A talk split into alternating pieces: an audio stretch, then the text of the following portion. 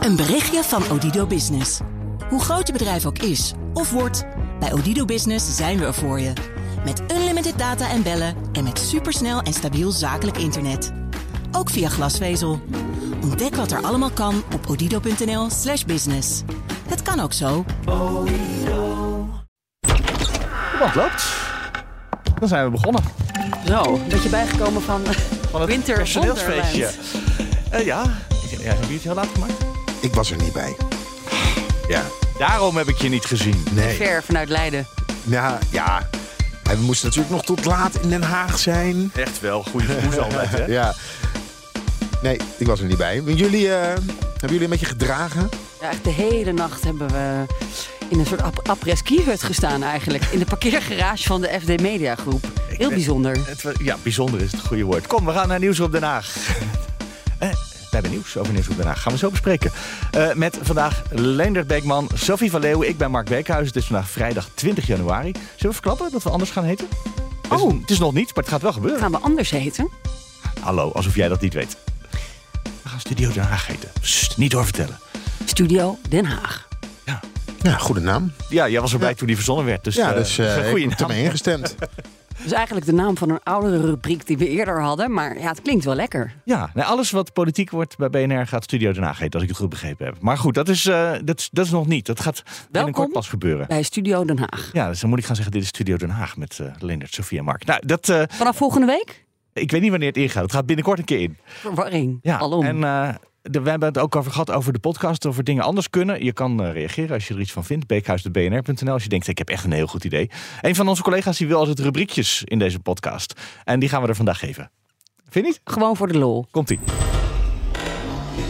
Het nieuws van de week. Eerste rubriekje. We hebben een heleboel rubriekjes vandaag. Sommige rubrieken komen zelfs een paar keer voorbij. Eh Sophie, we beginnen in de Verenigde Staten. We hebben het altijd over eh, Studio Den Haag maar, Nieuwsroom Den Haag. Maar we beginnen in het Witte Huis. Ja, ik wilde het eigenlijk hebben vandaag over nieuw leiderschap. Eh, Mark Rutte leek even de leiding eh, te hebben genomen over The Oval Office. Eh, heel bijzonder plaatje van onze fotograaf Bart Maat. Je weet wel, de, de fotograaf van de, foto, maar waar Rutte over struikelde. van eh, Pieter Oh, nee, sorry, ik zeg het verkeerd. Bijna overstruikelde. ja, waar hij bijna... Ja, precies. Ja, functie elders. Ja. Ja. interessant. Hè? Dus die, de man die dus eigenlijk de vertrouwenscrisis heeft veroorzaakt, Bart, Bart Maat. Eh, ja, laat ons nu nieuw leiderschap zien. Mark Rutte aan de telefoon op het, de desk van eh, Joe Biden. Eh, alsof hij ja, de, wereld, de oorlog in Oekraïne, de wapens, de, de tanks, de Patriots aan het bestellen is. Ik vond het een heel mooi beeld, ook in campagnetijd. Want dat, daar zijn we deze week ook wel echt weer in beland. Richting de Provinciale Staten. Was dat waarom Rutte naar de Vere- Verenigde Staten moest? Om even campagne te voeren, dat hij eh, wereldleider kon zijn? Nou, ze waren wel heel blij dat het was gelukt om nu, ja, juist nu die, die afspraak eh, eh, erdoor te krijgen. Het is niet dat je dat kunt plannen met Joe Biden. Hè, van ik ga, hem- kun je me alsjeblieft in campagnetijd Ik uitnodigen? denk het echt wel. Ja, jij denkt van wel? Ik denk als je het Witte Huis belt en zegt... hoor, je zou er langskomen binnenkort... mag het eh, een paar weken voor onze verkiezingen... dat ze de huis rekening mee houden als het lukt. Nou ja, prachtig beeld natuurlijk. En eh, we, we- ik had eigenlijk Bart Maat even in de podcast willen hebben. Maar hij is heel druk bezig bij de inloop van de ministerraad. Waar Rob Jetten net voorbij liep. Dus ehm, ik heb hem even gebeld. Hij zegt, nou, dit was dus de, de Resolute Desk. Dat is een, eh, een, een houten bureau in die Oval Office. Eh, waar na, na dus die bijeenkomst eh, Joe Biden zei... ga even zitten, Mark. En hè, weet je ook hoe het voelt. Pak die telefoon op. Het duurde maar een paar seconden om dit beeld eh, te fotograferen en, en mee te maken. En dat is dus een, eh, een stuk hout van een, volgens mij, een, een Brits oorlogsschip. De Resolute. Ooit een cadeautje van Queen Victoria aan de, de Amerikaanse president in de 19e eeuw. Heel Was dat beroemd. schip niet gestrand en... of, of, of onder, ten onder gegaan en dat dan het hout hergebruikt is? Was het zoiets? Volgens mij is het wel gezonken, inderdaad. Jij bent onze historicus. jij Ja, ook ik een beetje, geen maar, eh, idee. Ja. Maar ik moet wel over de positie van Rutte internationaal. Hij heeft ook wel eens in de Tweede Kamer gezegd: wij zijn geen provincie. En er is ook echt, je hebt nationale politiek. En, en dus hij is onze premier, en dan staat hij onder druk. En veel kritiek, zeker de afgelopen tijd. Maar internationaal, en ik heb daar een gesprek over gehad met een hoge ambtenaar eh, bij het eh, Buitenlandse Zaken. Ook meegaat met Rutte, bijvoorbeeld als hij in Europa is. Ja. Ja, internationaal gezien wordt Rutte echt heel erg gewaardeerd serieus genomen. heel erg serieus genomen. Ja. Hij zit natuurlijk al heel lang zit hij er als, eh, als premier. Een van de langzittende premiers van Europa. Uh, hij is ook niet de eerste keer op het Witte Huis. De vorige keer was het bij, eh, bij Trump. Dat werd in Amerika werd het nog vaak teruggehaald. Omdat hij zo resoluut nee zei toen er tijd tegen Trump. Nou, dat was echt wat, wat zei Trump Het is goed als we eruit komen, maar als we er niet uitkomen is het ook goed. En ja. toen zei Trump nee. Nee. Nee, het is niet goed als we er niet uitkomen. Nee. Met de handelsoorlog. Ja, die trouwens nog steeds gaande is. Daar hebben we nog, daar hebben we eigenlijk iets minder over gehoord. Het ging vooral over die wapens. 2,5 miljard weer van Nederland erbij. Om dan misschien tanks of... Ja, die Patriots, kwamen uh, natuurlijk ter sprake. Maar dat is nog niet helemaal duidelijk wat we dan precies gaan doen. Of we Patriots gaan leveren of kennis gaan leveren. Of, dat is nog allemaal niet duidelijk geworden. Maar Rutte wordt echt uh, gewaardeerd uh, in het internationale speelveld.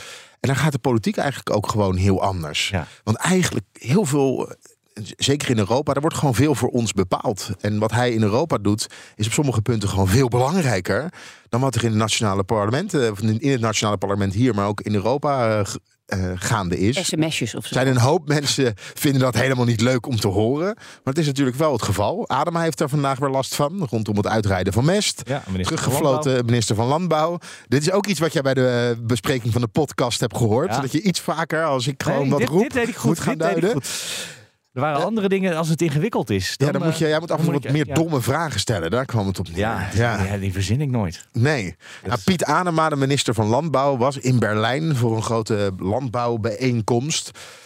En hij is uh, op stel en sprong teruggekomen om in de ministerraad te gaan toelichten wat er nou misgaat rondom het mestbeleid want we dachten allemaal dat het niet zo'n vaart zou lopen. Het uitrijden van mest gaat, wordt gestaag afgebouwd. Maar dat schijnt toch allemaal. Europa schijnt die regeltjes toch iets strakker gesteld te hebben dan het Adema ze geïnterpreteerd heeft. En dat kan weer grote gevolgen gaan hebben voor de boeren. Ja. ja, zo worden we in Den Haag worden we, ja, geleid door de, de wereldpolitiek, eh, de Europese Unie. En uh, ja, bij ons ging het deze week. Uh, ja, waar ging, het ging, het ging, waar ging het eigenlijk over? Het was een beetje een matte week. En iedereen keek naar Davos. En, uh, nou ja, Hadden jullie daar niet moeten zijn? Ja, eigenlijk wel natuurlijk. Maar ja, wij zaten in Den Haag en we hielden ons bezig met uh, ja, meer de nationale aangelegenheden. Maar je voelt je wel soms een beetje ja, gepiepeld natuurlijk door de rest van de wereld. Als je hier maar nu klinkt het net alsof er in Davos uh, bij het World Economic Forum daadwerkelijk dingen beslist worden. Nee, maar goed, ik bedoel, er was bijvoorbeeld een, een, een gesprek, echt een afspraak tussen Ollongren, ons, onze minister van Defensie, uh, ook vandaag in Duitsland weer bezig met Leopard tanks en uh, oh, op die, die top in Ramstein. Maar ze had gewoon een afspraak met mevrouw Zelenska. De vrouw van de, de Oekraïense president. Nou, waar denk je dat dat, dat dat over ging achter de schermen? Of we nog eens even hè, de, toezeggingen gaan doen de komende jaren om vooral veel wapens te blijven sturen. Misschien zelfs onze eigen afweer Patriot-raketten. Ja.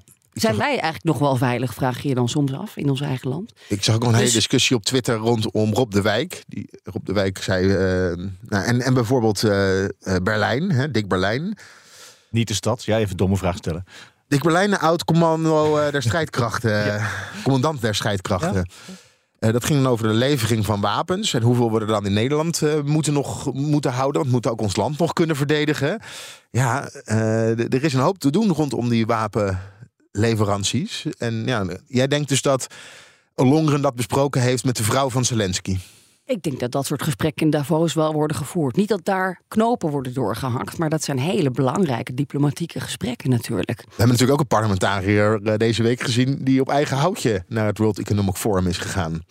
Hebben jullie de filmpjes voorbij zien komen? Nou, Wie was het? Thierry Baudet. Oh, is eentje, ja, die is naar de Davos gegaan. Want, want die wilde graag naar het reptielenhuis. Ja, ja, nou ja hij, is, hij is daadwerkelijk naar binnen gekomen. Hij is op een gegeven moment met een, met een draaiende camera. Nou ja, camera zou waarschijnlijk een groot woord zijn met een, eh, met een telefoon al filmend. Is het complot ontmanteld? Nee. Oh. Uh, en verder heb ik me niet heel erg in verdiept. Ik zag op een gegeven moment wel dat hij gewoon een, een congreszaaltje inliep. Hij zei, hier wordt alles besloten. En dan liep de congreszaal in. En niemand die naar hem keek, niemand die ook maar wist wie die was. Uh, en ik denk, ja, als, als daar al van alles en nog wat besloten wordt, misschien dat het dan niet zo makkelijk is om naar de Dan gaan we even terug naar mensen die relevant zijn. Ja, misschien toch ehm, even die handelsoorlog. De handelsoorlog, precies. Jij, hebt van, uh, jij was dan wel niet in het Witte Huis, maar je hebt wel gesproken. En daar hebben we weer. Ja, we gaan dus heel veel rubriekjes doen vandaag. Wat namelijk met die rubriekjes is, wij hebben eigenlijk stiekem allemaal rubriekjes. Alleen we benoemen ze nooit. We weten het zelf ook niet. Dus uh, vandaag maken we ze een keer expliciet. Oh, welke uh, rubriek is dit? Dit is denk ik. Een gesprek met iemand. Dit wordt een gesprekje met uh, minister Adriaansens. Heb jij van de week gehad? Ja, want er waren grote zorgen natuurlijk uh, over de kwestie ASML, onze eigen chipfabrikant. En uh, de Amerikanen die al heel lang druk uitoefenen op ons, op Mark Rutte, op Nederland. Van uh, stop nou met het exporteren van machines, die hoogwaardige chipmachines, maar ook iets minder hoogwaardige, naar China. Want dat is slecht voor onze veiligheid. met name aan de overkant ook, nou, misschien de hele wereld, maar van de oceaan, de Verenigde Staten. gaat Mark Rutte bezwijken onder die druk? Dat was een beetje de vraag aan Adriaansens, um, die ik haar kon stellen. Uh, in de wandelgangen van de Tweede Kamer. Hartstikke goed dat, uh, dat uh, onze premier op bezoek gaat bij Biden. hele belangrijke bondgenoot. Ik denk dat het heel goed is dat ze elkaar spreken. Ook ASML ligt op tafel. Dat is uw portefeuille. Wat heeft u Rutte meegegeven als het gaat om onze chipfabrikant? Chips zijn ontzettend belangrijk voor onze economie. Zowel in Amerika als in Nederland als in Europa. We hebben ook een uh, recente Chips Act uh, natuurlijk in Europa met elkaar afgesproken. Dat we meer willen investeren in het minder afhankelijk zijn eigenlijk van chips uit China. En bij chips speelt ook nog zoiets als dat het ge gebruikt kan worden, misbruikt kan worden. Bepaalde technologie, dat je er last van kan hebben in je nationale veiligheid. Dat is een heel subtiel speelveld. Want dat, dat is allemaal heel technisch. Wat wel, wat niet. dus daar wordt over gesproken. Dat is eigenlijk altijd aan de hand. Maar op dit moment natuurlijk met de, zeg maar de opkomende macht van, van China uh, nog steeds prominenter. Dat... Wat merkt u van die druk als minister van Economische Zaken, minister van ASML? Krijgt u dan telefoontjes uit de White House? Kijk, wat belangrijk is, is dat we goed in gesprek zijn met onze partners. En dat is in dit geval is dat Amerika en dat is, uh, dat is ook uh, uh, Japan. En want het is een, een, een, trilat, noemen we dat zo mooi. Wordt gesproken over ontwikkelingen in de semicon sector. Maar ook in Europa wordt er gesproken over de ontwikkelingen, met name in de semicon. Dat is een hele belangrijke tak van sport voor de komende jaren. Voor alle uitdagingen die we hebben op het gebied van energietransitie, naar de auto's, noem maar op. En inderdaad, ik, voor, voor mij is het heel belangrijk dat we de balans bewaken. Het is heel goed dat we niet naïef zijn, dat we kijken wat de risico's zijn. Dat is zeker, zeker relevant voor onze veiligheid, voor onze toekomstige ontwikkeling. Maar handel drijven met China is ook nog steeds belangrijk. Ja, dus u gaat ervoor liggen. U zegt tegen Biden hè, via Rutte, dat gaat niet gebeuren, die handelsbeperking. Ik ben heel erg voor de balans zoeken en dat is dit ook. En dit is echt een subtiele balans. En die moeten we vooral op die tafels laten waar het nu wordt besproken. Met heel veel technologische kennis, maar ook met kennis van de geopolitiek. En uh, daar moeten we zorgvuldig in manoeuvreren. Want wat ik zeg, China is ook een belangrijke partner als het gaat over een heleboel producten die wij gebruiken, waar gewoon geen risico's aan zitten voor onze veiligheid. Maar als het wel zo is, moeten we ook niet naïef meer zijn. En dat, dat ligt op tafel en daar komen we vast een keer uit. Het gaat om verschillende technologieën, hoogstaande technologie uit Brabant en ook de wat oudere chipmachines. Ziet u daar een verschil? Nou, ik ga hier geen technologische verhandelingen houden, want ik denk ook dat de, dat de luisteraars het, de, radio uitzetten. Nee, dit, dit, is echt een heel subtiel proces en dan moeten we gewoon, laat het maar gebeuren waar het nu wordt besproken. En uh, uh, alle ministeries zijn betrokken, maar ASML zelf ook betrokken. En, en dus laten we zorgen dat we daar een goede afweging maken. Komt er nou nog een deal met die Inflation Reduction Act? Dus honderden miljarden die Amerika wil investeren in zijn eigen bedrijfsleven, hun industrie, valt daarover te dealen? Kijk, het goede is dat Amerika bezig is met klimaatmaatregelen te nemen. En dat is iets wat we met elkaar moeten omarmen. Want uiteindelijk gaat het over onze volgende generaties. Werken we in Nederland en Europa hard aan. En het is heel erg goed dat Amerika daar ook stappen zet. Onze industrie maar, gaat naar Amerika verhuizen. Maar inderdaad, dat moet wel gebeuren met respect voor het gelijk speelveld.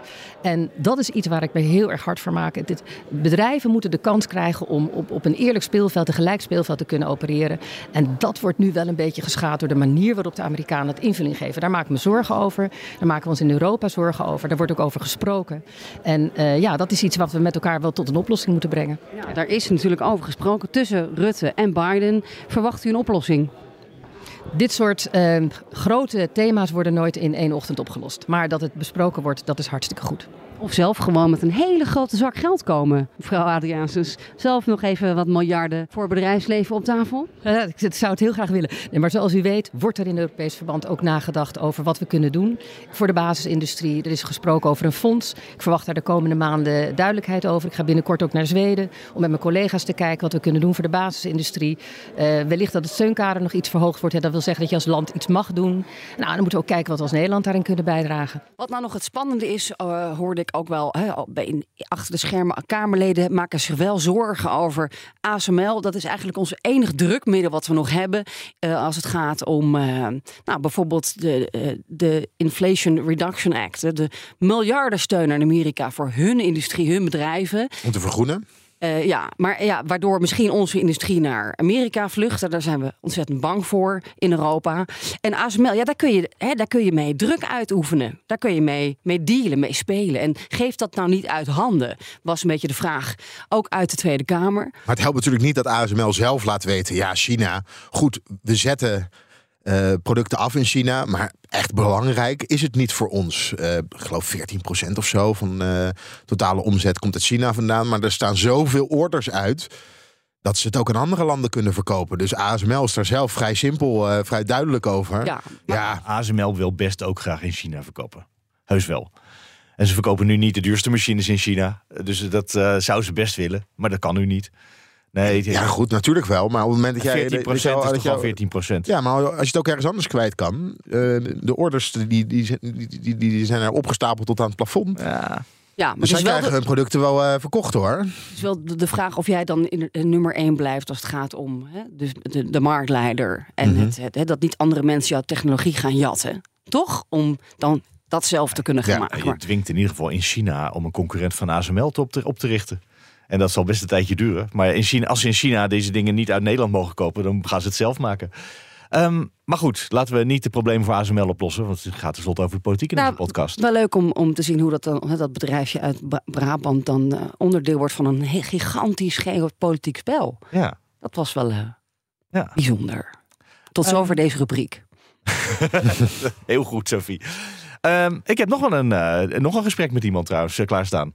Dus misschien dat we gewoon deze rubriek twee keer doen vandaag. Uh, want jullie hebben Bikker gesproken. Mevrouw Bikker, de nieuwe leider van de ChristenUnie. Ja, dus het thema is nieuw leiderschap. Hè? Dus we, dat, dat is een beetje het thema van deze oh, dan podcast. worden we straks nog heel cynisch als dat thema is. Ja, ga verder. Nieuw leiderschap bij de ChristenUnie. Vertel. Ja, en hoe gaat dat dan? Letterlijk de voorzittershamer voor de fractievergadering werd overgedragen. Ja, vorige week in de podcast hebben we natuurlijk uitgebreid stilgestaan bij Segers die wegging. Ja. En dan een week later, ja, je kan eigenlijk gewoon de klok erop gelijk zetten. Dan gaan we praten met de nieuwe leider. Ja, met taart. want hoe werkt het in Den Haag? Op dinsdagochtend zijn de fractievergaderingen en dan wordt de hele agenda voor de hele week wordt doorgenomen. Komen we zo meteen ook nog even op terug bij de PVV, want daar is het niet helemaal het goed niet gegaan. Nee. En dan worden ook de standpunten bepaald. Waar gaan we het deze week over hebben? Met de woordvoerders die in de Tweede Kamer dan eh, het standpunt van de partij moeten gaan verdedigen. En naar de fractievoorzitter leidt zo'n vergadering en heeft daar een hamertje bij. En dan krijg je een avond van tevoren, laat op de avond nog, van eh, de persvoorlichter, de hoofdpersvoorlichting van de ChristenUnie, krijg je een mailtje. Jullie worden om half elf verwacht. Bij Verwacht de fractiekamer. Nou, verwacht. U mag komen. Uitgenodigd, oké. Uitgenodigd bij de fractiekamer, want dan gaan we het eh, hamertje gaan we overdragen. En dan kunt u ook nog eventjes spreken met Ik, onze eh, nieuwe Ik, ik heb partijleider. het daar nog even over met de woordvoerder van de ChristenUnie. Ik zeg, eh, nou, dat is toch echt perfect geregisseerd. Toen vroeg hij, is dit een belediging of een compliment? Nou, ja, een En wat was compliment. het? Het was een compliment, hè? compliment. Maar Ja. echt, ook het vertrek van Zegers en hè, de, eh, de, de presentatie van Bikker, fantastisch. Ja, en dan, kom je, dan sta je in de wandelgangen in Den Haag, zoals het dan heet, met z'n allen te wachten. Het wordt steeds drukker voor die deur. ChristenUnie, punctuele mensen. Zeker. Eh, want vaak sta je, dan word je uitgenodigd op, eh, om half elf. En dan sta je daar tot elf uur, half twaalf. Nou ja, beetje te en wachten. een beetje te wachten en te wachten. En wanneer Stipt, gaat het nou half gebeuren? elf. bijna stipt half elf. Maar we, we, konden, we konden naar binnen. Een prop, propvol zaaltje. Daar zaten ook Schouten en Van Ooyen nog. Hè, Schouten, minister Schouten, Van Ooyen staatssecretaris. Iedereen, behalve Anema, die zag ik niet. Maar iedereen van de ChristenUnie was er. Ja, Fractieondersteuning. dat was in eh, Duitsland voor die, eh, de landbouwbeurs. ja, maar dat was, dit was Nog niet dinsdag. dinsdag, Ik weet niet of die er dinsdag al was. Zou kunnen. En dan eh, komt dat moment. Eerst Segers, eh, een speechje. En dan vervolgens Bikker. En Bikker moest echt wel... Zeker toen Segers aan het praten was... moest ze de, de emotie wegslikken. Echt de tranen was ze aan het wegslikken. En Ah. Ja, dat was, van Segers. ja, maar ook voor de mooie woorden Ah, eh, ja. van Segers eh, aan haar adres. Hij- dat in de stem ook terug horen nu? nou, ik heb gelijk even gevraagd van... joh, hoe zat dat nou? Was u echt emotioneel? Een gesprek met iemand. Ik zag dat u net eh, de tranen moest wegslikken. Zag ik dat goed? Natuurlijk is er emotie op zo'n moment. Je hebt hele intense tijden met elkaar eh, meegemaakt. We zijn hier een klein team, wat ook wel bijna een beetje familiegevoel geeft. Eh, dus dan is het afscheid van een tijdperk, voel ik wel, die zwaarte, ja. En uw opdracht is nu de verbinding zoeken met de samenleving? Eh, dat is wel de missie die ik zelf kies, omdat ik het zo belangrijk vind in deze tijd waar veel harde hoofden zijn. Er zijn nog veel meer mensen met een warm hart. Die gewoon iedere week langs de voetballijn staan om de teams vrijwillig te coachen. Die in de kerken actief zijn om op zoek te gaan naar mensen die eenzaam zijn. Zoveel mensen van goede wil. Ik vind dat we dat in Den Haag gaat het te veel eigenlijk over de ophef. Ik wil weer terug naar de aandacht voor oplossing van problemen en voor wat mensen meemaken. En daar ga ik mee aan de slag. De problemen zijn niet mals. Nee, maar uh, ja, ook in uh, niet-malse tijden moeten er wel mensen zijn die zeggen... ja, ik wil toch uh, aan de slag met een hoopvolle boodschap. Um, ik weet dat dat niet altijd makkelijk zal zijn. U zult mij ook wel eens vermoeid tegenkomen. Maar ik kan wel beloven dat ik met hart en ziel me in ga zetten. Het is ook niet gek dat de emoties hoog oplopen. Hè? Mensen hebben thuis moeite met energierekening betalen. Hè? Asiel is nog een groot probleem. Nee, bestaanszekerheid. Dus kan jij uh, van jouw inkomen, kan je rondkomen, kan je je energierekening betalen? Um, dat is een heel groot thema. Is ook een thema waarom ik denk dat het juist goed is dat de ChristenUnie in dit kabinet zit. Uh, wij dragen bij juist ook dat niemand door het ijs zakt. Vind ik belangrijk ook naar de toekomst toe. Uh, 1 januari is het minimumloon omhoog gegaan om een voorbeeld te geven. En uh, dat zijn typisch de dingen waarvan ik denk, ja, daarom, daarom schuift de ChristenUnie aan. En dat is ook iets wat mij drijft. Je noemt een missie, wanneer is die geslaagd? Uh, uiteindelijk toch ook wel, denk ik, als ik opnieuw heb kunnen laten zien wat de waarde is van christelijk-sociale politiek. In een tijd met ontzettend veel crisis. Dan denk ik, dit zijn antwoorden die Nederland verder helpt. Omdat je het samen doet. Omdat je zoekt voor de lange termijn. Omdat je ook weet, we, we hebben een nieuwe generatie waarin we altijd weer iets doorgeven. Even iets persoonlijks, sorry. Ik heb in de Eerste Kamer gezeten. En daar in het dak heb je de kinderen van staat. Die kijken een soort van mee, een nieuwe generatie. En bij elk besluit dat we hier nemen, moet het niet gaan, hebben we een oplossing voor de korte termijn alleen. Maar gaat het ook om, doen we dit goed voor onze kinderen? En dan gaat het over natuur, dan gaat het over inderdaad, kan je je boodschappen betalen. Uh, en zo heel veel aan, aantal andere dingen meer. En daar zal ik me voor inzetten. Nou moet ik je toch vragen, Leonard, want je spreekt een vrouw en het gaat over emoties. Dat klinkt als een valkuil. Ja, er was emotie. Ja. ja. En vorige week zei ik, ik zag uh, een zekere emotie in de stem van Zegers. En toen lachten jullie dat vriendelijk weg, beleefd. En misschien snel door naar iets anders. Ik weet zeker dat ik dat zag. Daar heeft niemand het over. En nu is het, ja, volgens mij is, dat, uh, is dit wel een uh, soort een klassieker. Dan zal ik het even uitleggen. Um, Bikker gaat de pers te woord staan. En je hebt een bepaalde pikorde, heb je. De televisie gaat om een of andere reden altijd voor. Dus er zijn al ontzettend veel vragen gesteld voordat je aan de beurt bent. Aha. En mij viel het ook op van, hey, u werd geëmotioneerd. En daar had nog niemand iets over gevraagd. En je probeert toch, want je moet eigenlijk hey, de antwoorden die je krijgt, iedereen krijgt ongeveer hetzelfde antwoord. Dus je probeert toch op zoek te gaan naar iets. Zodat waardoor het een klein beetje, ja, waardoor het een klein beetje anders klinkt. En je toch een, beetje menselijk. En ik kom natuurlijk bij het AD vandaan, Mark. Dat, Ja. eh, zoals je weet, ja, nou, waar zijn wij getraind, hè? Altijd op de emotie, op de persoon. Hè? De, Oh, dus jij hebt al die op, ophef veroorzaakt. de ophef bij, hoe bedoel, je, welke ophef? In de media. In de media, ja. Ophef in de media, dat ben jij. Ja, Ehm, ja maar ja, en uh, de, de, s'morgens kregen we een filmpje. Vlak voordat, uh, voordat Bikker het, het, het, het, hamertje in handen kreeg, had de ChristenUnie een filmpje gemaakt aan tafel. De keukentafel. De keukentafel bij Bikker, want zij wil met iedereen in gesprek. En ze had een brief geschreven aan de Nederlanders. Daar kwam een column een dag later over in het NRC van Marcel van Roosmalen. Waarin Marcel van Roosmalen eigenlijk, en dat doet hij wel vaker, de ChristenUnie op de hak nam. Mhm. En onder andere ging klagen over, ja, het was zo in scène gezet. Er lag geen broodkruimel lag er op tafel. En uh, ik sprak nogmaals met een woordvoerder van, uh, van de ChristenUnie hierover. En hij zei, ja, zo onterecht. Echt, we hadden dat wel niet met het gezin om, daar zitten ontbijten, maar wel met de hele filmcrew. Dus de broodkruimels lagen daadwerkelijk wel op tafel. Het was allemaal niet in scène gezet. En uh, ja, het, sowieso, je gaat voor een camera zitten. Het is bijna ja, dan is altijd in scène, gezet, gezet, natuurlijk. Ja. Bedoel, het is ook niet zo dat wij nu met z'n drieën hier zitten te praten omdat we dat op vrijdagochtend om 11 uur of om half elf hadden doen. Dat doen nou, we gewoon omdat er een podcast gemaakt moet worden. Maar even het moment hè, van uh, overdragen van het leiderschap bij de ChristenUnie. Daar is discussie over geweest. Ja. Doe je dat nou midden in je termijn? Weggaan hè, als leider? Mensen hebben op je gestemd. Bij de ChristenUnie zeggen ze ja, dit is een perfecte timing geweest. Um, ze zijn zelf heel content ermee. Ja, en ze hebben ook, wel soepel. Ja, ze hebben ook wel gelijk. Ze, de ChristenUnie heeft vijf dagen het nieuws gedomineerd. Vanaf het vrijdag. Ja. Tot vandaag. Net, ja, nou, tot nu weer eigenlijk nog wel langer. Van vorige week vrijdag tot en met dinsdag stonden de kranten vol met profiel Zegers, profiel Bikker, uh, vooruitblik. Uh, wat, wat gaat de koers van de ChristenUnie zijn richting de provinciale statenverkiezingen? Ja, ze dus de timing was ook echt wel goed. Want Sofie zei niet voor niks net. Het was een hele matte week. Er gebeurde helemaal niks. Nou, als je dan in die week een leiderschapswisseling hebt, dan gaan al die Haagse journalisten daar natuurlijk over praten. Ja. ja, de rest van het kabinet zat dus eh, in het buitenland. Dus er viel ook uh, ja, hadden ze... heel veel te beleven. Wat nog wel grappig was, in, in zo'n zaaltje, ik zei al, het zat heel erg vol. Daarna was er ook taart. En er hangt er een hele informele sfeer hangt er. Het is echt een soort receptie waar je ja, dat hoor je net komt. Ik vind dat altijd een groot dilemma. Ik denk, ik moet die taart niet eten. heb je dat gedaan? Nee, ik heb de taart niet gegeten. Maar toen de taart aangesneden werd, ik zei je al, staatssecretaris van Ooyen eh, was er ook. En hij is natuurlijk heel erg chef voor... taart voor de Nou, voor het chef gezond eten. Gezonde oh. leefomgeving.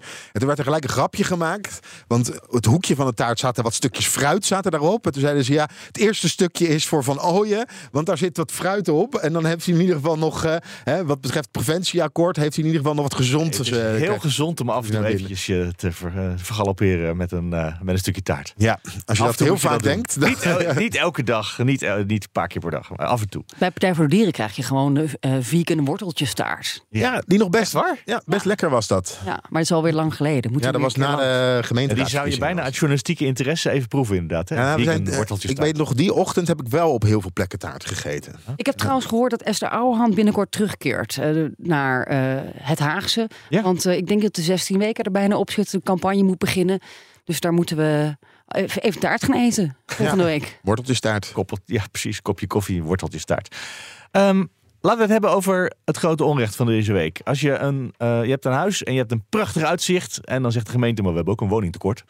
Dus we gaan een, uh, nieuwbouw, een nieuwbouwwijk uh, voor jouw deur neerzetten. Dat is een beetje hoe het meestal gaat. Hè? En dan beginnen de bezwaarprocedures. Ja, dan beginnen de bezwaarprocedures. Twee punten in de brief. Uh, Hugo de Jonge, ja, die was er wel. Hugo de Jonge heeft een brief gestuurd in de Kamer. We gaan het proces versnellen. We gaan er een snelkookpan gaan we ervan maken. Het gaat gewoon veel moeilijker maken om bezwaar in te dienen. nou, dat is het tweede punt. Is hij schreef ook, ik wil af van het NIMBY-sentiment. Ja, maar er zijn twee punten. Ja, en ik heb Hugo de Jonge daar gisteren... ja, twee punten. Eén, de procedure moet sneller, want het duurt zo'n zeven jaar hè, tussen... we gaan iets bouwen en we gaan daadwerkelijk beginnen met bouwen. Dus dan is het nog niet eens gebouwd. Hoe komt dat? Er moeten gebiedsvisies zijn, er moet een kaderbesluit moeten komen, een uitvoeringsbesluit. Nou, daar komen we zo meteen op. Er kan ook nog bezwaar tegen gemaakt worden. En hij wil het proces versnellen. We doen gemiddeld zo'n tien jaar over het bouwen van een woning. En al die woningzoeken die staan te springen om een woning, eh, die hebben natuurlijk helemaal niet de tijd daarvoor. Dus we zullen dat woningbouwen echt heel erg moeten versnellen. En we zien dat van die tien jaar zo'n zes jaar opgaat aan die hele planvormingsfase. Eh, ontwerpen, rekenen, tekenen, met mensen in gesprek in de buurt en dan weer terug naar de tekentafel. Omdat telkens ook weer nieuwe eisen op tafel komen. En we al die stapjes achter elkaar zetten.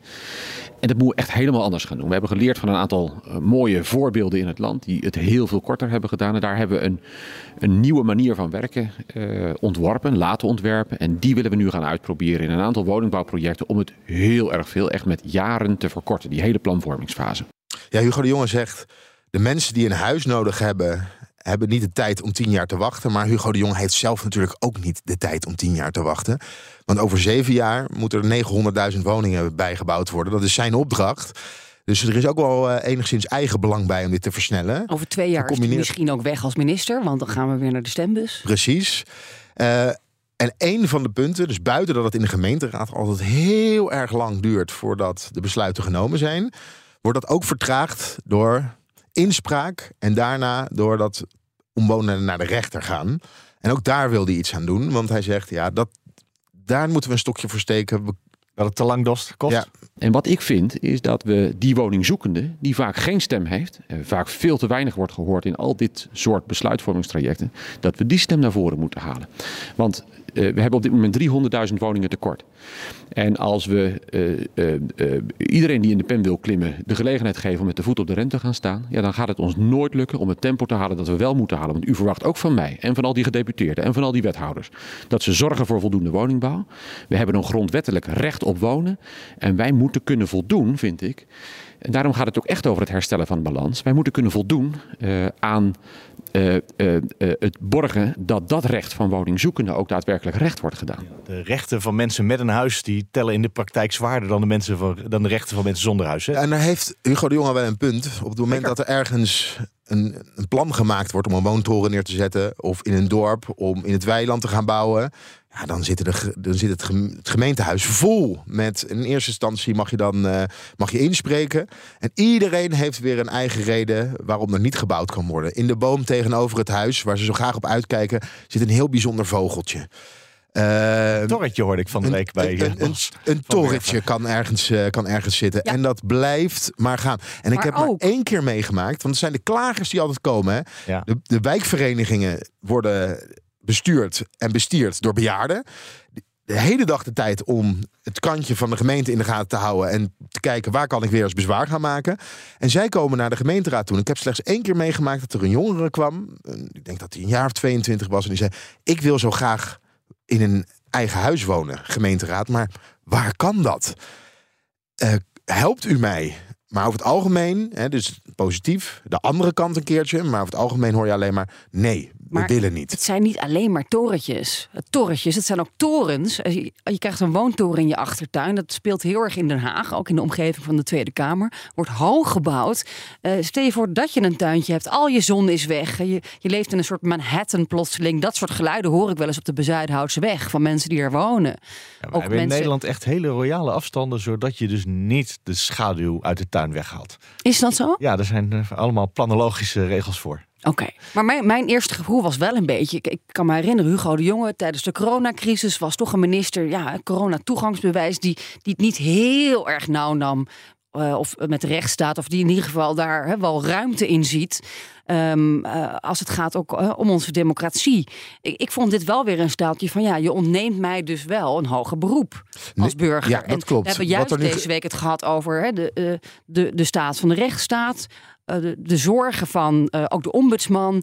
Dat de, de Nederlandse staat veel te machtig is geworden ten opzichte van die burger. Dus hier gaat Hugo de Jonge wel weer een beetje de kant op. Dat ik denk, oeh, je moet wel oppassen. Eh, of doe het anders tijdelijk of zo. Net als met, met, het, met de Ja. asieldeal. De- dat je onze, onze rechten niet ontneemt als burger. Ja, want het is nu een soort drietrapsraket. Je kan naar de rechter gaan, dan kan je in hoger beroep gaan, dan kan je naar de Raad van State. En dat hoger beroep wil je eraf halen. Dus Ja, naar de dat dan- rechter en dan naar de. Raad van State toe. Ja, maar dat, dat is dan voorgoed. Ja, Ja, als dat verandert, dus is het een nieuwe wet. Ja. Ja. Maar het is toch nogal wat.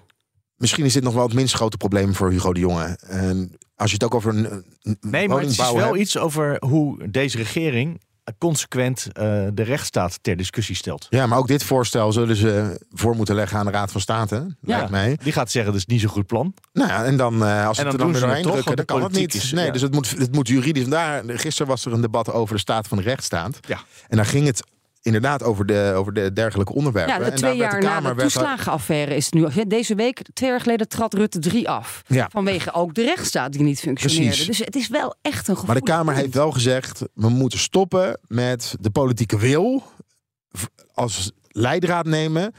En daarna kijken of er juridisch een geitenpaadje is om die politieke wil werkelijkheid Nee, te dat laten heeft de worden. Kamer niet gezegd, want dan hadden ze namelijk gisteren het plan met de, de gezinshereniging voor maar- vluchtelingen, asielzoekers. eh Daar- hadden ze dat van tafel De geveegd. ChristenUnie kreeg eh, nog eventjes eh er flink van langs. Ja, terwijl die partij, die heeft toch tegengestemd? Nee, ze hebben, Hebben ze voor, voorgestemd? voorgestemd, maar een rechtse meerderheid, daar verschuilen ze zich ook achter. Het maakte niet uit wat ze rechtse, stemden. nee, het maakte niet uit wat ze stemden, want de rechtse meerderheid zei van Ja. we hoeven dit niet eh, te toetsen bij de Raad van State. Ja, dat was de Tweede er- Kamer. Wat er ter discussie staat. Maar had Ja, de maar regering dat eigenlijk- moeten doen? Had zij de hebben Tweede natuurlijk- Kamer het kunnen doen? Bij Zij hebben regeringsverantwoordelijkheid genomen, die asieldeal gesloten. Zij zijn dus onderdeel geweest, geweest van eh, het opstellen van het plan. Maar, eh, ja, Dus maar, ja, dus jij zei net, we gaan de, de, regeer, de, de, de Kamer heeft gisteren met elkaar afgesproken dat ze geen geitenpaadjes meer willen gaan zoeken. Maar hier is gewoon een geitenpad wat open is en wat door de ChristenUnie verdedigd werd ook nog. Die zei, ik vind het prima dat we dat niet om advies hebben gevraagd. Nee, nee, nee, nee, nee, nee, nee, Dat, zeiden ze, dat zeiden ze niet als ze het prima vonden. Ze zeiden alleen, Ze zeiden, we vonden het moeilijk. En we vinden het, nee, wat ze wel zeiden, wij vinden het heel logisch dat de regering nu de hele juridische procedure wil uit, eh, uitmarcheren tot het einde. En dat we al die tijd gewoon, eh, ja, maar wij waren er wel op tegen Ja. dat het niet getoetst werd bij de Raad van State. ja, maar nu het bij een aantal rechters is gesneuveld, zeggen ze niet, nou daar moeten we consequenties aan verbinden. Dan zeggen ze, dan moeten we nu maar even wachten tot de allerlaatste rechter erover Ja. gesproken heeft. En in de tussentijd, voor de mensen die nog niet door de procedure heen waren, is natuurlijk de, voor nieuwe gevallen de, de regeling eh, even op eh, standby gezet. Maar ja, voor al die mensen die in het eerste jaar of het eerste half jaar eh, ermee te maken hadden, is het gewoon nog steeds, die mogen nog steeds geen familie over de vloer. Ja. Ik heb nog wel trouwens twee Kamerleden gesproken die zich ook echt zorgen maken over de rechtsstaat.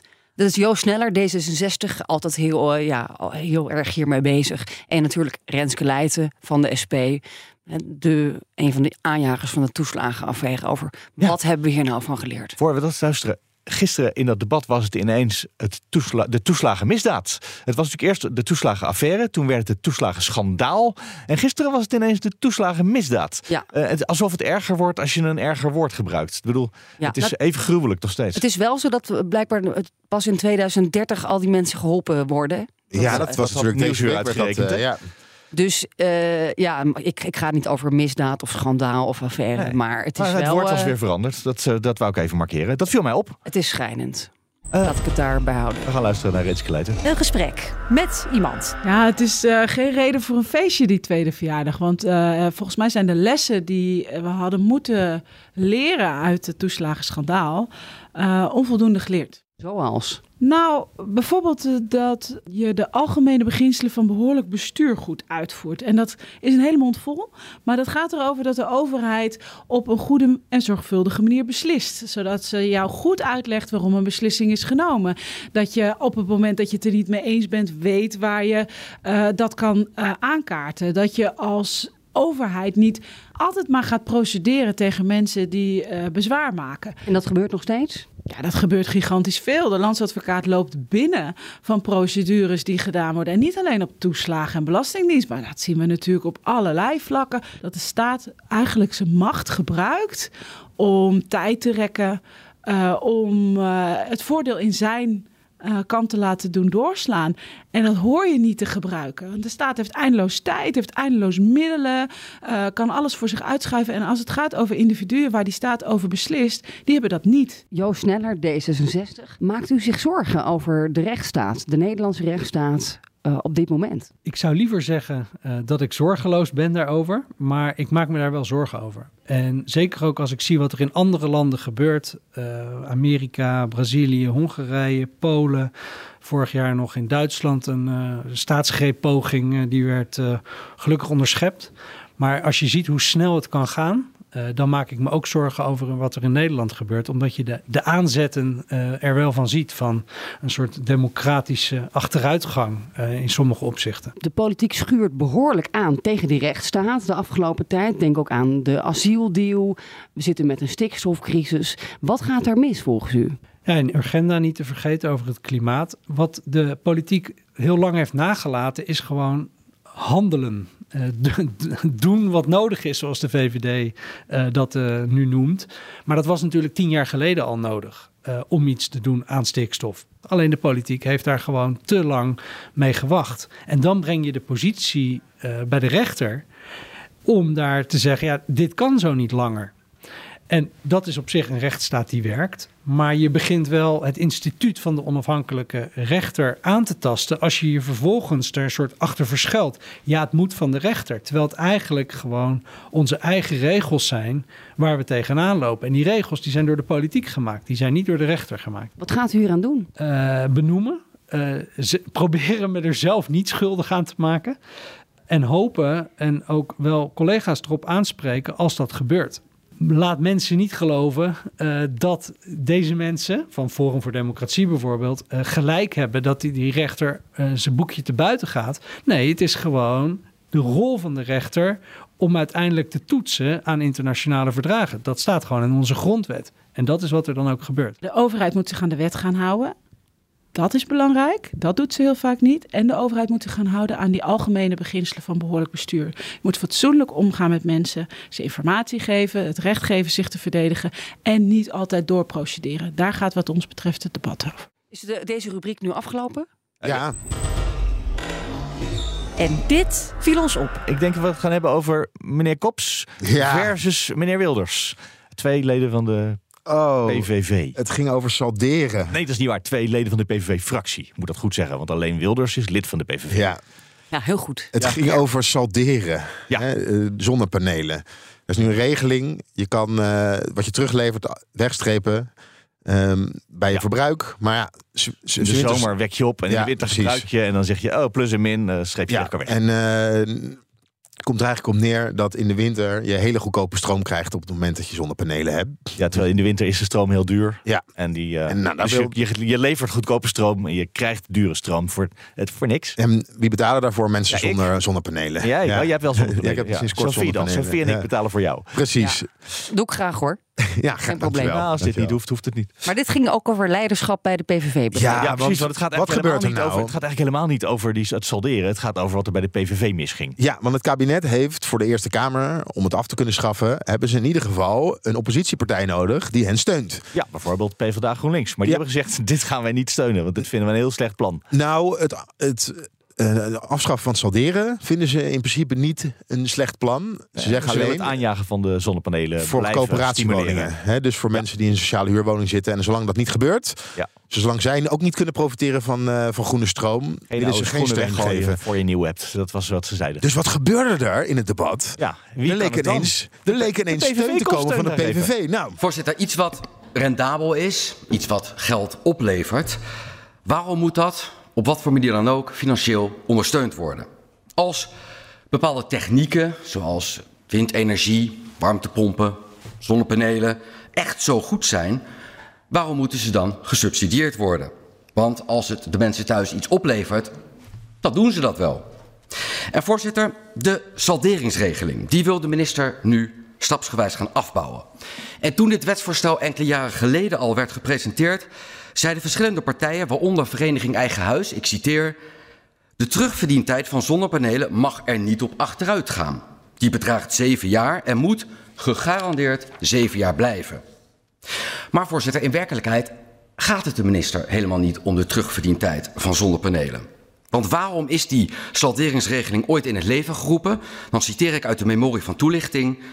Het doel van de salderingsregeling is niet zozeer een bepaalde terugverdientijd te realiseren, maar om te waarborgen dat er voldoende wordt geïnvesteerd om de energietransitie en klimaatdoelen te realiseren. Einde citaat. Kijk, voorzitter, daar gaat het dus in werkelijkheid om. Het is niets anders dan klimaatbeleid. En voorzitter, de PVV heeft altijd gezegd, verduurzaming, hoe je het ook wilt noemen, waaronder bijvoorbeeld zonnepanelen, maar ook warmtepompen, dat moet voor iedereen altijd vrijwillig zijn en blijven. Wie zonnepanelen wil aanschaffen, gaat zijn gang. Maar dan wel zonder subsidie, zonder allerlei financiële regelingen. Want voorzitter, gratis geld, dat bestaat niet. Het wordt in dit land opgehoest door iedereen en ook door degene zonder zonnepanelen. ja, hier is dus geen speld tussen te krijgen. Het is heel erg logisch met alle eerdere dingen die ze gezegd hebben. We willen geen subsidie op eh, klimaatzekken. Ja, dus Renske Leijten loopt naar. De SP is tegen het afschaffen van de salderingsregeling.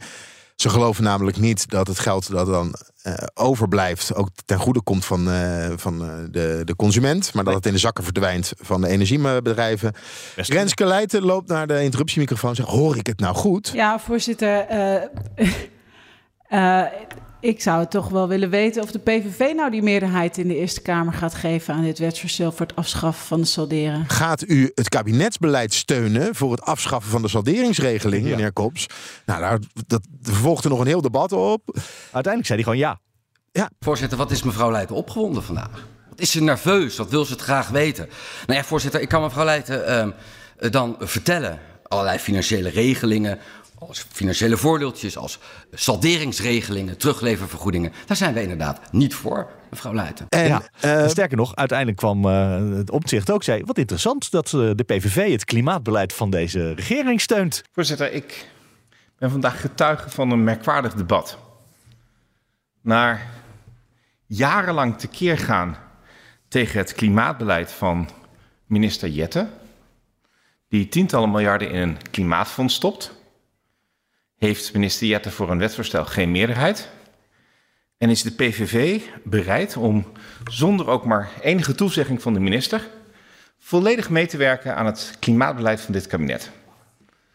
Ik wil zeggen, er gebeuren soms nog wonderen in deze Kamer die ik eigenlijk helemaal niet had zien aankomen. En dat is misschien het moment dat het begon te schuiven bij de PVV. ja, want na het debat komt er opeens een tweet van Geert Wilders. Wilders. De PVV stemt dus tegen de wet van Jetten om de salderingsregeling voor kleinverbruikers af te bouwen. Voor nieuwe gevallen willen we de subsidie meteen afbouwen, maar voor bestaande gevallen Mensen die hebben geïnvesteerd, moet die blijven? Uitroepteken. Nou, ja, Ja, je hebt wel eens iemand die gezegd heeft dat er een nep-parlement is. Maar dus de PVV heeft gewoon de hele avond een nep-debat staan voeren. Nou, ja, we hadden het net over de, over de fractievergadering. Daar is in ieder geval niet goed genoeg gesproken over de inzet rondom het debat over de salderingsregeling. Want ja, dit is echt helemaal fout is dit gelopen. En in mijn rondje door de wandelgangen deze week, ik maak altijd even een rondje langs alle fracties kwam ik veel woordvoerders ook over eh, salderen tegen. En één voor één zeiden ze, ik zeg, wat is er nou gebeurd? Ja, het is ongelooflijk wat er gebeurd is. Het is nog nooit meegemaakt in de Tweede Kamer. Dat maar er- je, hebt een, he- urenlang sta je te verdedigen dat je iets vindt. En dan zo gauw het debat klaar is, zegt dan de fractieleider... Ja, nee, echt niet. dat kan toch ook niet? Kops heeft zelf ook nog eh, getwitterd. De PVV is voor het afbouwen van een nieuwe salderingsregeling, subsidie voor nieuwe, in hoofdletters, gevallen. Ja, hij is heel snel is die, eh, Hij is tot de orde geroepen. ja. Eh, ja, pijnlijk. Pijnlijk voor de Schandalig. PVV. Sorry, ik vind het niet pijnlijk, ik vind het schandalig. Want je kan, je kan niet een politiek debat op deze manier zo laten ontsporen. Dat is gewoon... Nee, dit is... Nou goed, ik, dit is De wat ik ervan PVV vind. is gewoon tegen. Tegen het kabinet. Ja, dat, eh, dat blijkt. Ja, en de NOS kopte s'av- s'avonds al. En daar ging het waarschijnlijk eh, ging het al mis. Tijdens het debat. PVV redt salderings, afschaffen van salderingsregeling kabinet of iets Ja. dergelijks. Eh, ja, en toen... Dat was ook wat er gebeurde. Ja, Ja, ook voor de PVV is campagnetijd. Dat kun je niet hebben. nee. Oké. Dus. Hey, eh, we gaan naar ons ene laatste rubriekje. Het Kamerlid van de Week. Meestal neem ik iets Oh. mee wat me opviel van de week. Eh, en en eh, vandaag heb ik eh Harry Bontebal meegenomen. Harry Bontebal vindt het echt heel moeilijk om via de voorzitter te praten. Dat moet in de Tweede Kamer. Je moet ook altijd zeggen, voorzitter, de PvdA vindt dit of dat. Of de heer Thijssen vindt dit of dat. Dit is namelijk een stukje, Joris Thijssen van de PvdA niet zoveel. Maar daar was het wel mee. Meneer Thijssen vindt het dat. Maar in plaats daarvan zegt Harry Bontebal dan, u deed dit of u vindt dat. En dan grijpt voorzitter Martin Bosma, die grijpt in. Als u via de voorzitter spreekt, mag u nog een interruptie Ik doe mijn best, voorzitter. Ik zal proberen niet meer te zondigen. Ehm, nou ja, u zou bijvoorbeeld, eh, de, de, de heer Thijssen zou, ik ga meteen Nou, erin gaan. dat, dat ging lang goed, hè? Ja, u zou het wellicht ook kunnen doen. Eh, Deed u vroeger even- ook mee met het spelletje geen ja, geen nee? Ik ben heel slecht in spelletjes, voorzitter. Ik kan heel slecht tegen mijn verlies, zoals u eh, misschien al is opgevallen. Ehm, meneer Thijssen die had ook bijvoorbeeld kunnen zeggen... nou ja, u, u heeft een sociaal hart. Ik denk dat, dat, dat, dat de, de heer Thijssen heeft een sociaal hart en de voorzitter ook. Maar dat, dat, volgens mij wilt u dat ook niet. Dan had u toch ook kunnen zeggen... nou ja, ik kom met een voorstel voor, voor een investeringssubsidie bijvoorbeeld. Dus er zijn hier partijen die ergens 100 miljoen uit weten te trekken via een amendement. Nou, u kan zeggen, nou, dat doe ik ook. Dus waarom komt u niet met zo'n voorstel, maar wacht u het af? Want ik heb toch een beetje het idee dat er verkiezingen aankomen en dat u eigenlijk nu zegt, ja, nou trek ik even mijn handen ervan terug. En zo ken ik de PvdA niet. Ehm, ja, dat had ook gekund. De heer Bontebal. Dank voorzitter. De PvdA weet ook dat deze discussie over salderen al echt wel heel lang loopt. Ik noemde net het regeerakkoord van 2017. Daar stond het er ook al in. En toen is er een heel aantal orga- organisaties hebben een manifest geschreven. Ik zat even in de lijst met namen te kijken. Er stond uw naam ook onder. Daar stond de heer Thijssen ook onder. directeur eh, van Greenpeace. Ehm, er moet toch een keer iets van een afbouw komen. En ehm, dat kun je toch niet voor je uit blijven schuiven? Nou ja, dat ben ik eens met de heer Bontebal. Voorzitter, kijk, de PvdA heeft gepleit voor het prijsplafond. Dan moet de PvdA er toch ook eh, ehm, ehm, gevoelig voor zijn dat we... Ik, ik, het, u, u maakt er een soort tegenstelling van. De heer Thijssen maakt er een soort de tegenstelling heer van. Thijssen maakt er een soort tegenstelling van. Maar het is toch heel sociaal om daar nu wel wat aan te doen. Het verbaast me dat, dat, dat de Partij van de Arbeid dit doet. En ik vind het ook wel een beetje duikgedrag, eerlijk gezegd. En u had wel een verhaal kunnen hebben als u had gezegd... ik leg dan iets in het mandje wat ik wel had willen hebben. Maar dat hoor ik dus nu ook niet. En dat, dat, dat verbaast me eigenlijk eerlijk gezegd wel. Slapstick is dit. Het is heel erg dit.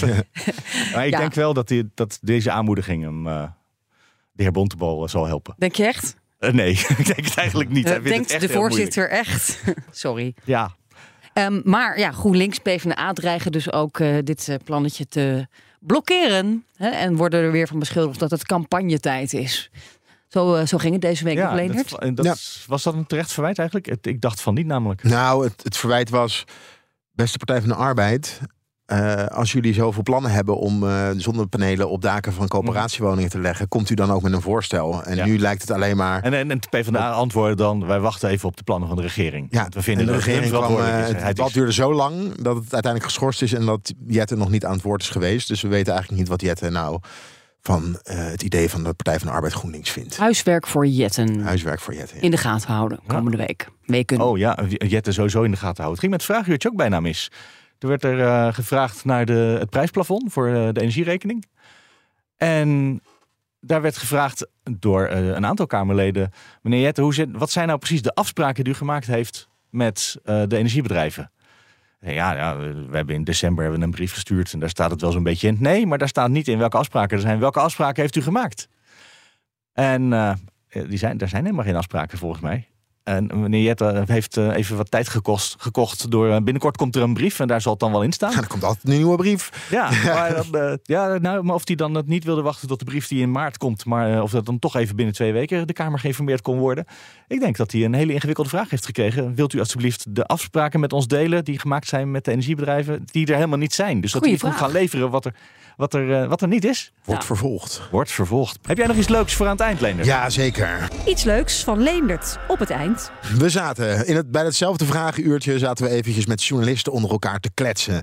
En wat is er gebeurd in het reces? Merel Eck is Hogevener van het jaar geworden. Serieus? Ja, en dat komt omdat ze eh, de Hogevener Eck voor... niet. Ik weet wel waar Hogeveen ongeveer ligt. Ja, Merel Eck is de politiek verslaggever. Goed zo, Mark. Eventjes duiden. Ja, ik denk even de een domme, domme vraag vraag stellen. Ja, ja. goed zo, Mark. Politiek verslaggever van? Eh, SBS. Oké. Hogeveen van het jaar, omdat ze de- die prijs wordt uitgereikt voor eh, iemand die uit Hogeveen komt en het, de stad of dorp, weet ik wat het is, eh, op, eh, op de kaart zet. En toen vroeg Joost Vullings, heb je eigenlijk al een manager? Hè? Nu je een bekende Nederlander bent geworden. Joost bood zich meteen aan. Nou, eh Merel wil geen manager. Want ze wil eigenlijk eh, niets buiten haar parlementaire werk doen. Wat parlementaire werk in de weg kan zitten, is natuurlijk. eh, eh, ja, dat, dat kan je voor prijzen. Ze wil niet bij Wie is de Mol of zo. Ja, of, of eh, dan iets gaan ze er gewoon zelf bellen. Of congresjes gaan presenteren. Hè? En, zoals Joost dat dan noemt voor Stichting Strijkstok. Zodat je wat extra geld kan verdienen. Maar toen zei ik. Ik wil dat wel. Ik wil heel graag. Jij wil een manager. Ik, ik wil een manager. En wat is er dus deze week gebeurd? Joost Vullings is mijn manager geworden. Om ervoor te zorgen dat er zoveel mogelijk bij mij aan de strijkstok stok blijft. Maar dat blijft nu bij Oh. Joost aan de strijkstok hangen. Nou, Joost wil er natuurlijk wel een, eh, Ja, een, een, provisie. gage- een provisie op hebben. Ja, dat, dat mag ook als manager. Dus vanaf dit moment, je iedereen. eerst die- Joost Vullings weten te vinden? ja, dus als je een debat wil presenteren, of je, of je wil gewoon iemand hebben die slap komt kletsen op je congres, of eh, Wacht even, maar je gaat niet eh, hier bedrijfsleven en politieke partijen eh, eh, helpen. En, eh, toch? Nee, nee, nee. We zitten hier ook een beetje een gebbetje van te maken. Nee, maar in alle gevallen, kom, kom bij Joost Vullings. Eh, zoek contact met Joost Vullings en je kan uiteindelijk kan je, kan je mij krijgen. telefoon zal rood staan, denk ik. Hey, eh, dit ik ga hier voor één keer laten we dit doorgaan. Maar dit is natuurlijk eigenlijk gewoon kaart reclame. Dus de volgende keer moet je wel betalen. Ja, dat is ook waar. Maar je hebt toch al zonnepanelen? Wat- Weet je, waar heb je dat geld nou voor nodig? Dat is ook waar. Ik word aan alle kanten gesubsidieerd. Ik heb dat prijsplafond niet nodig. Ik heb zonnepanelen. Dus, maar er kan altijd. We zitten bij een commerciële zender, hè? Ik ben Ja. een commerciële jongen. Er kan altijd, altijd, altijd extra meer geld geld bij. bij. Ja. Oké, daar gaan we even een weekje over nadenken. Nou, tot zover de onafhankelijkheid van eh Leender Beekman. Ja, ik voor dat iedereen, te koop, voor alle Ja. mensen die het heel serieus gaan nemen. Het is niet heel erg serieus. Nee, maar wel een beetje. Dat niet Wel een heel beetje. erg.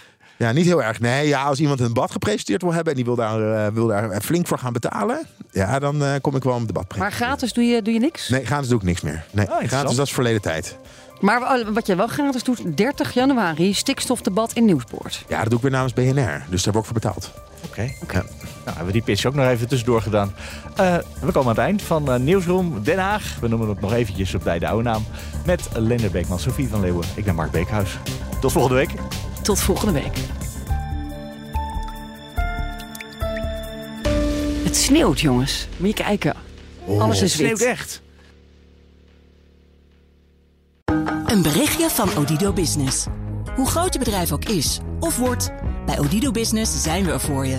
Met unlimited data en bellen en met supersnel en stabiel zakelijk internet. Ook via glasvezel. Ontdek wat er allemaal kan op odido.nl/business. Het kan ook zo.